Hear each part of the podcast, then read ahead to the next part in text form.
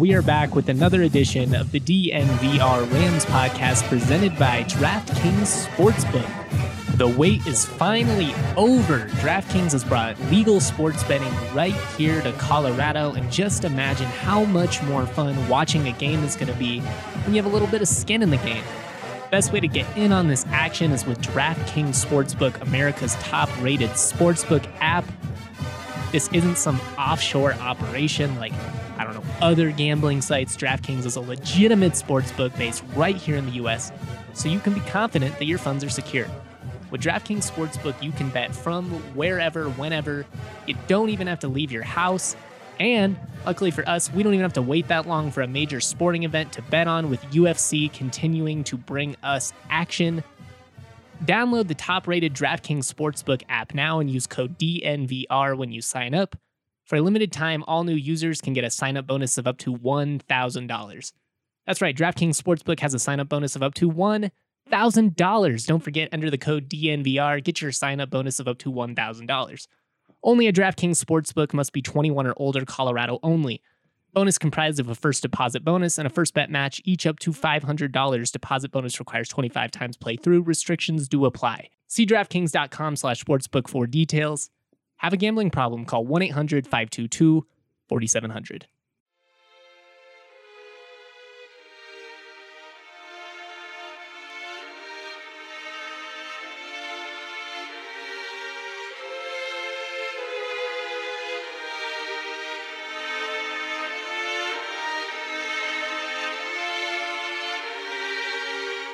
All right, joining us today, we have a special guest, Colorado State alum, and currently a Colorado State broadcaster, Jenny Cavnar. How's it going, Jenny? Good, good. Thanks. Thanks for having me on. It's it's great to have you.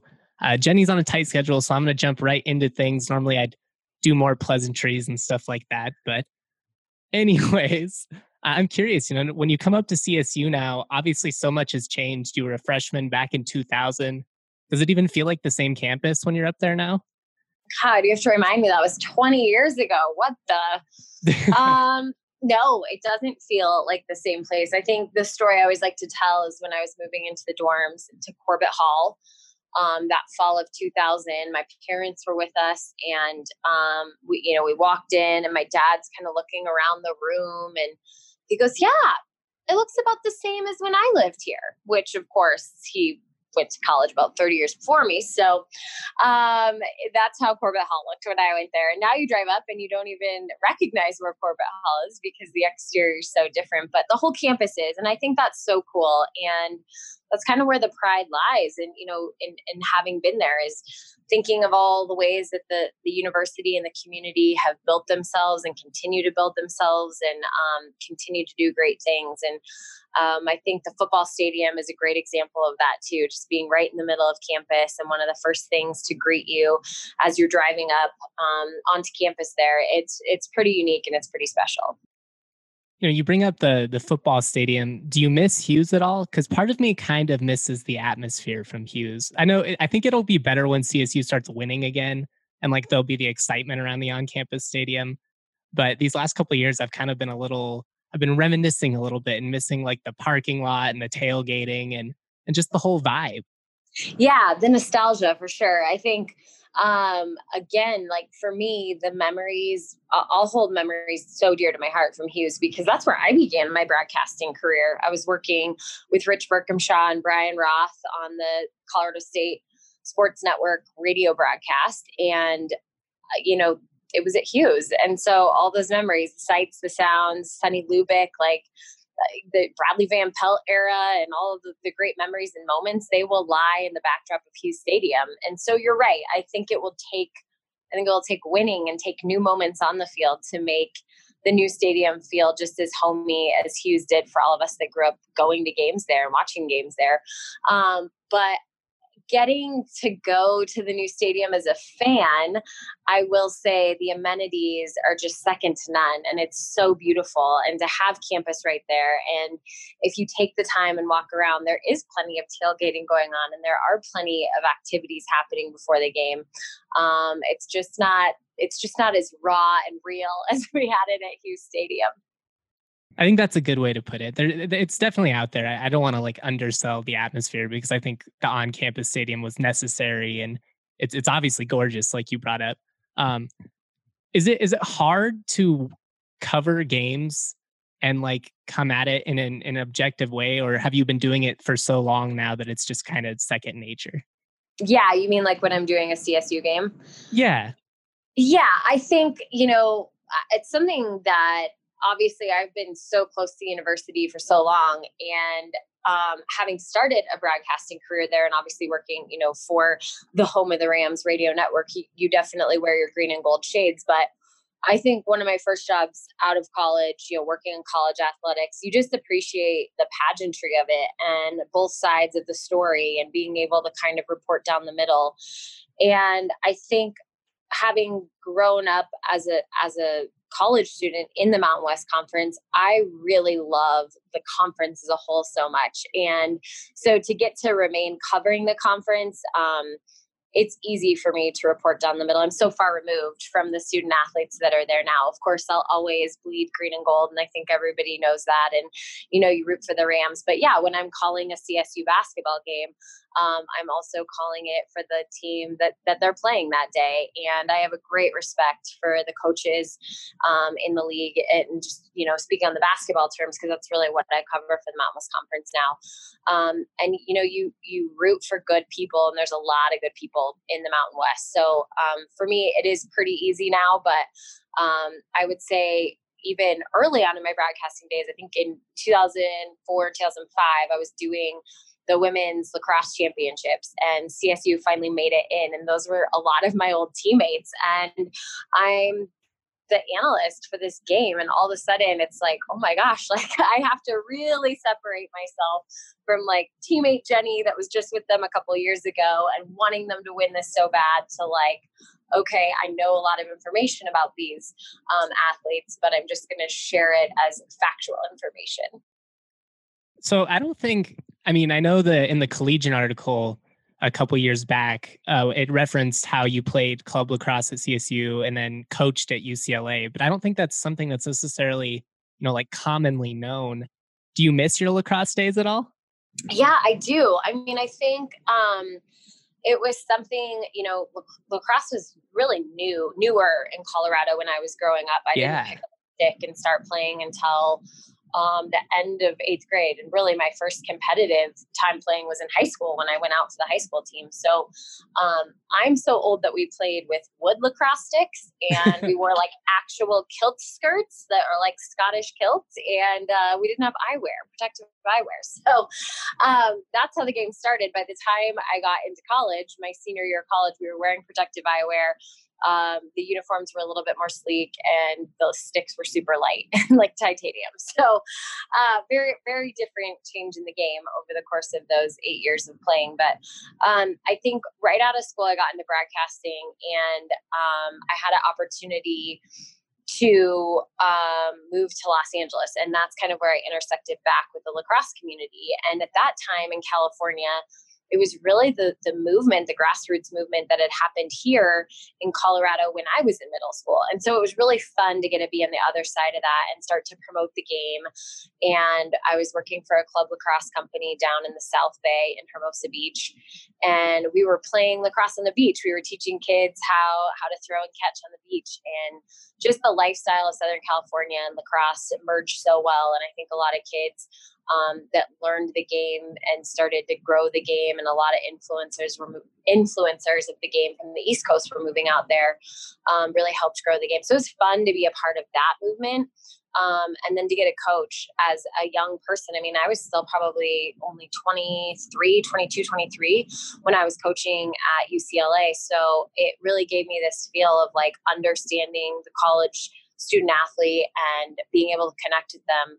Um, I I really wanted to get into broadcasting full time, so I did eventually have to, you know, make make a choice at some point. But um, I think I miss it. I I miss the game. I miss being close to it, but I miss competing. I mean, that's what every athlete misses, you know. And as a coach, uh, you got to do that too in game planning and getting to kind of live that out through through the athletes that you're coaching. So yeah, I miss that whole scene for sure.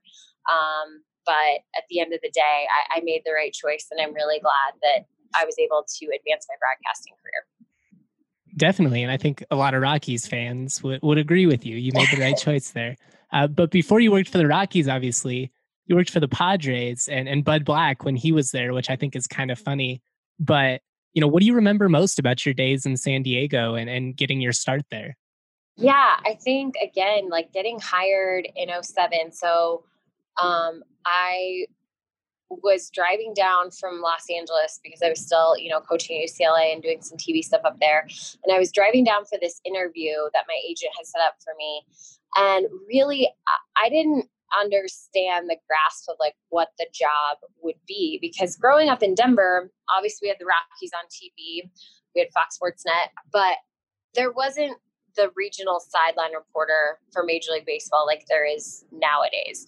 And that was really kind of their first attempt at it in San Diego. I mean, they'd had a few people before that, but um, it was just kind of starting starting to grow. Regional networks were starting to get more games. They were starting new magazine shows um, around the team. So I didn't really know what I was getting into. All the jobs I'd interviewed up until this point were really more, you know, local TV station anchor type jobs, reporter type jobs.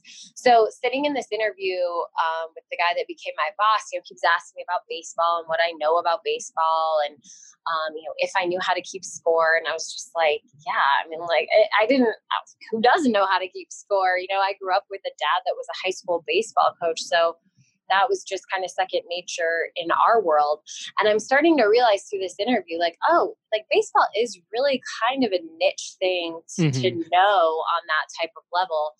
And um, as we were just talking about the game, you know, I think he really sensed a passion that I had for it. And it wasn't until um, the first series that I had covered was the Padres and the Dodgers, which again in Southern California, huge rivalry. And I'm standing on the field, and you can just feel the energy in the crowd. And I'm getting ready to do, you know, my first pregame hit, and I'm like, oh my gosh, like this is my job. Like I get to be at the field every day, on the field every day, interviewing players before the game, after the game. Like this is what I was made to do. This is incredible. And I guess I'll just never forget that day and the excitement of that day. And then when I look back on the five years that I spent in San Diego, it was really uh, they were some of the best years of my life. I mean, huge growing up years for me personally and professionally um, getting to do it with a manager like Bud Black, I mean, I feel so lucky. And I feel so lucky that it's round two and, you know, he's come back to manage the Rockies because he has such a great relationship with the media. He's one of the best storytellers I know. His memory of this game and all the levels that he's been involved with, all his relationships that he has in the game, um, they're just so impressive. And I really respect him um, as a person, as a manager, as a baseball guy. And so it's really fun uh, to get to talk baseball with Bud all, uh, you know, every day at the ballpark. And so I, I appreciate that about my early days. And then also just some of the players that I got to cover. I mean, you're talking about Jake Peavy won a Cy Young in 2007, which was amazing. Greg Maddux was on that pitching staff, David Wells. To get to be in the clubhouse with guys like that and, you know, learn from some of the best pitchers in the game was really cool. And then the Padres had some really lean years when I was there. And it grew, it made me grow as a reporter because you had to still find a story. You had to bring your A game every day for 162 games, totally. even if the team had, you know, only won a small percentage of those. So it made me learn how to be a good storyteller, I think. And that obviously paid dividends when I came to Colorado in 2012 and the team wasn't very good. Um, and, you know, everyone always likes to talk about 17 and 18 when the Rockies went to the postseason for back to back years for the first time in franchise history. And, you know, they, they kept saying, like, yeah, our bosses would keep saying, or people at work or fans are like, oh, you guys do such a great job. It's amazing. Like, you know, you're having so much fun. We're like, yeah, we are having fun, but like, you know you know what's awesome is looking back at how hard it was to do tv each and every day sometimes in 12 13 14 and how it really just made this huge payoff for those great seasons of baseball that we got to actually you know talk baseball and work on our shows in that regard and not have to like dig deep um, for for some extra stories to kind of get through the season. So um, long long roundabout way to say that losing for the Padres in San Diego taught me a lot. I think that's a good point. Like when I very first got into student media, football was doing really well, basketball was doing pretty well under you, Stacy. And then so I got to cover all this winning. It's like this is great. Like this is so easy. Easy. and then I tried to create my own site and CSU football goes three and nine and basketball wins like nine games. And it's like, oh God, this is this job's a lot harder now. It is. It's a lot more challenging. But um you know, I'm really proud of those years. I'm really proud of the fact that um, we found a way to keep fans interested in teams that maybe weren't that interesting in terms of wins and losses, but um, they're still all people at the end of the day. And if you can, you know, find what makes them tick and find their story and make sure you get it out there, I think that's how you keep fans around. I got to talk about my friends over at Breckenridge Brewery. Breckenridge, the official beer of DNVR. Right now, you can get Breck's 15 can sampler delivered right to your door. Make sure that you tag us and tag Davidson's when you deliver through them. Davidson's always has the best offers. I look at the app for deals of the day. You can request request products to be ordered into the store. And like I said, tweet at us when you go. Supporting our partners is supporting us. Download the Davidson's app today and get their loyalty program. You're not going to want to miss out. Uh, you can always get Breck delivered to you through Drizly as well. Just so many ways to support Breckenridge Brewery. I actually had a couple of strawberry skies over the weekend. It's starting to get warm, starting to get to that time where you're going to want, you know, something crisp, something refreshing. Strawberry sky is definitely that.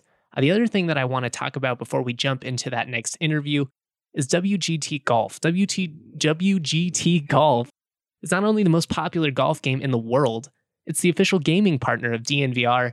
You can download WGT and join the DNVR Clubhouse by going to dnvrgolf.com. This is the most realistic free golf game, uh, loved by more than 20 million players around the world. We've got tournaments going like every weekend. Uh, I, I honestly am struggling. I'm not very good, but that's what this summer is all about. I'm going to get good at golf in real life, hopefully, and get good at golf online through WGT. Much love to them. Download and play today, and make sure that you join the DNVR Clubhouse.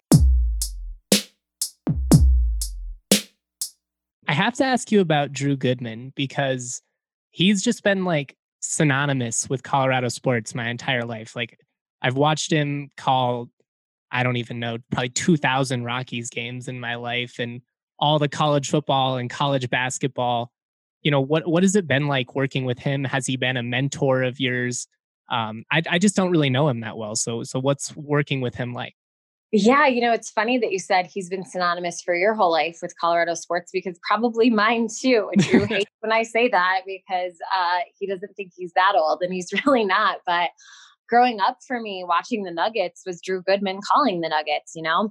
And then professionally, I got to know Drew um, probably first when I was in San Diego and when the Rockies crew would come um, to San Diego to play the Padres, I got the chance to kind of get to know them more and hang out with them. And, um, you know, Drew's boys all played baseball and Drew knew my dad and um, in the high school baseball scene world. But I just getting to work with Drew. It's so so impressive to work with somebody of that caliber. I mean, he I feel like Drew can can look at a note and read something quickly, and it's just in the back of his mind that he can pull out at any given moment. Um, he, you know, he is very talented as a play by play person, and I think people, you know, that are that are talented, you have to look at their careers. And Drew has done the Rockies for so long, but as I mentioned, you know, he did the Nuggets before that. He's done a lot of NFL and college football. I mean, his depth and knowledge of sports crosses boundaries and or crosses borders. And I think that's what makes him so great and he's so versatile um, he's a great storyteller and um, it's just it's been a real privilege to get to work with him for the past nine seasons and to learn under him i mean you know there's times when i'm watching a game and it's drew's voice in my head still dictating that game because again he's been a voice of me watching and then of me working for so long literally like when I see a home run, the like the, what comes to my head is take a good look. You won't see it for long, just because I've yeah. heard it so many times in my life. Yeah. But also, you know, for you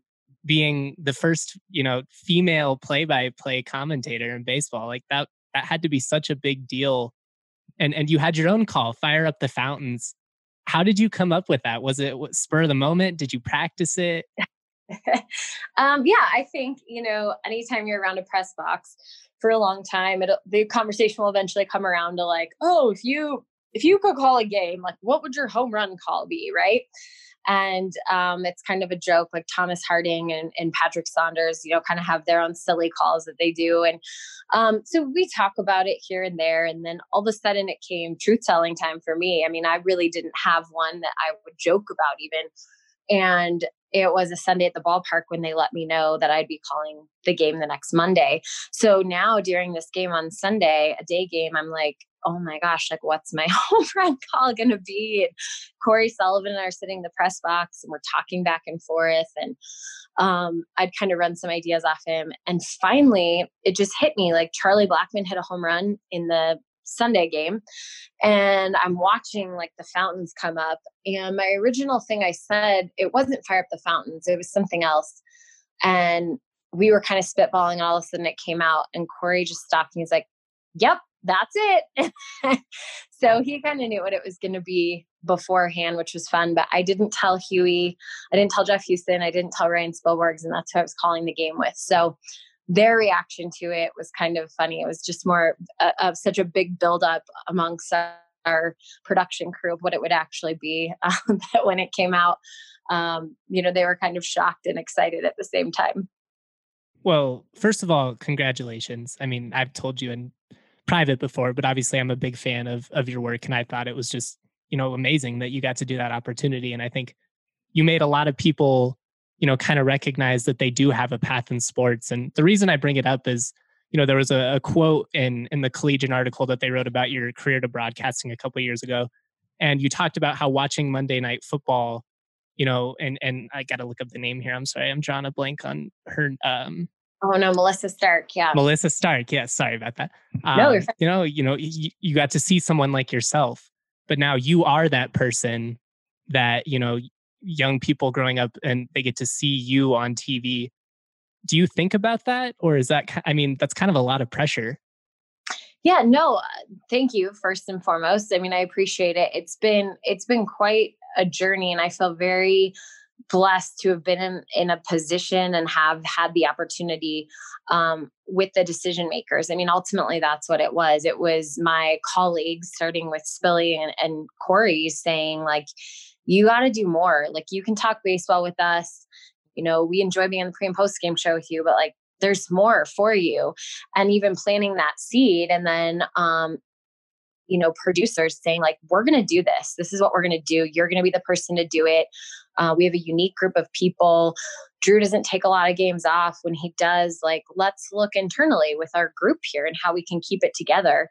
Um, and so to even be in that conversation and have them trust me with that position um, was pretty cool. And then i think again it's just looking back at you know, all the steps along the way, the fact that I grew up on a baseball field, my dad was a high school baseball coach, how we talked about baseball, how I saw a baseball game, um, the experiences that I got in San Diego leading to my experiences here, like it all kind of just built up towards this moment. And then again, to be in the right place at the right time with people who trust you to put you out there. Um, it it does feel like a huge responsibility, but at the same time, it feels like a necessary movement forward, as you mentioned, to kind of open the doors for the next generation of people. And I do take that seriously. And there are times when I feel like I could have just said, like, I'm not ready. I don't want to call this game. And maybe I'll never be ready. But I didn't get the reps in the minor leagues to call a game. I didn't know I wanted to call a major league baseball game because, again, I'd never seen that. That wasn't in front of me. So I'm hoping that the next generation does have the chance that if this is what they want to do, they can get the reps properly. They can move into that position. And we're seeing it in the minor leagues. I think um, in the last couple of years, there's been five or six female voices doing play by play for minor league baseball. Um, and I think I think that's pretty special. And I think that's really cool. And I hope that in 10 years we're looking around and maybe there's more females in in positions in, in baseball ops in the front office somewhere. And, you know, it, it's just about the growth uh, and the ambition to, to let other people know that that these are options and they're out there. So um, yeah, it's a cool position to be in, and and I don't take it for granted. You know, obviously, in in our industry as a whole, there's always going to be a, a negative response or, or trolls and stuff like that. But I'm sure in your position, it's it's even more unique. But were you surprised at how positive the the feedback seemed to be as a whole? I mean, confident in your own abilities and stuff. I don't I don't want to make it seem like oh it was a surprise Jenny killed it, but I just mean like you were really popular. You're right. I mean, I think that's that's the biggest fear in anything you do is when you put yourself out there, you know, you're you're opening the door to praise and to criticism. And so I, I hope my authenticity showed in doing it if that makes sense to where like yes i do have confidence but yes i also have a little humility like I, again i don't have practice at this.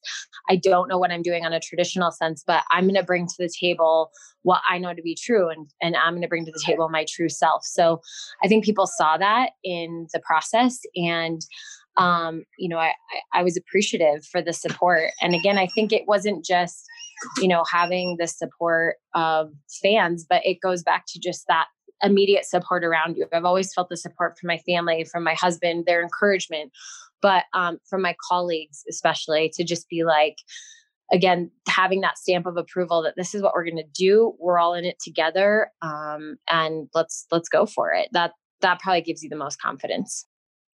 I know you're on a tight schedule here, so I'll wrap it up. But I, I did want to ask you, you know, what it's been like these last couple months not having baseball. I, I didn't I didn't want to make the whole thing about, you know, like coronavirus and sports being canceled because we're all living it. We all get it. But what have you been up to?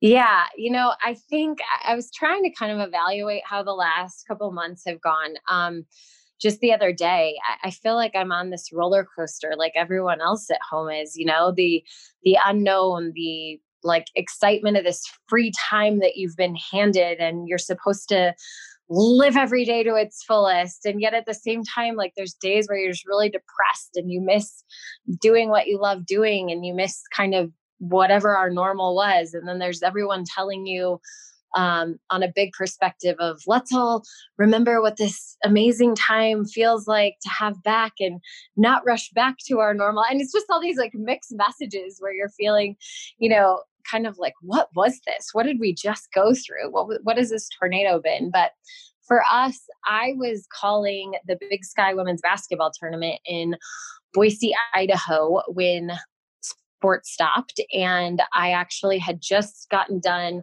on a Wednesday night calling two semifinal games that were great basketball games with fans in the stands.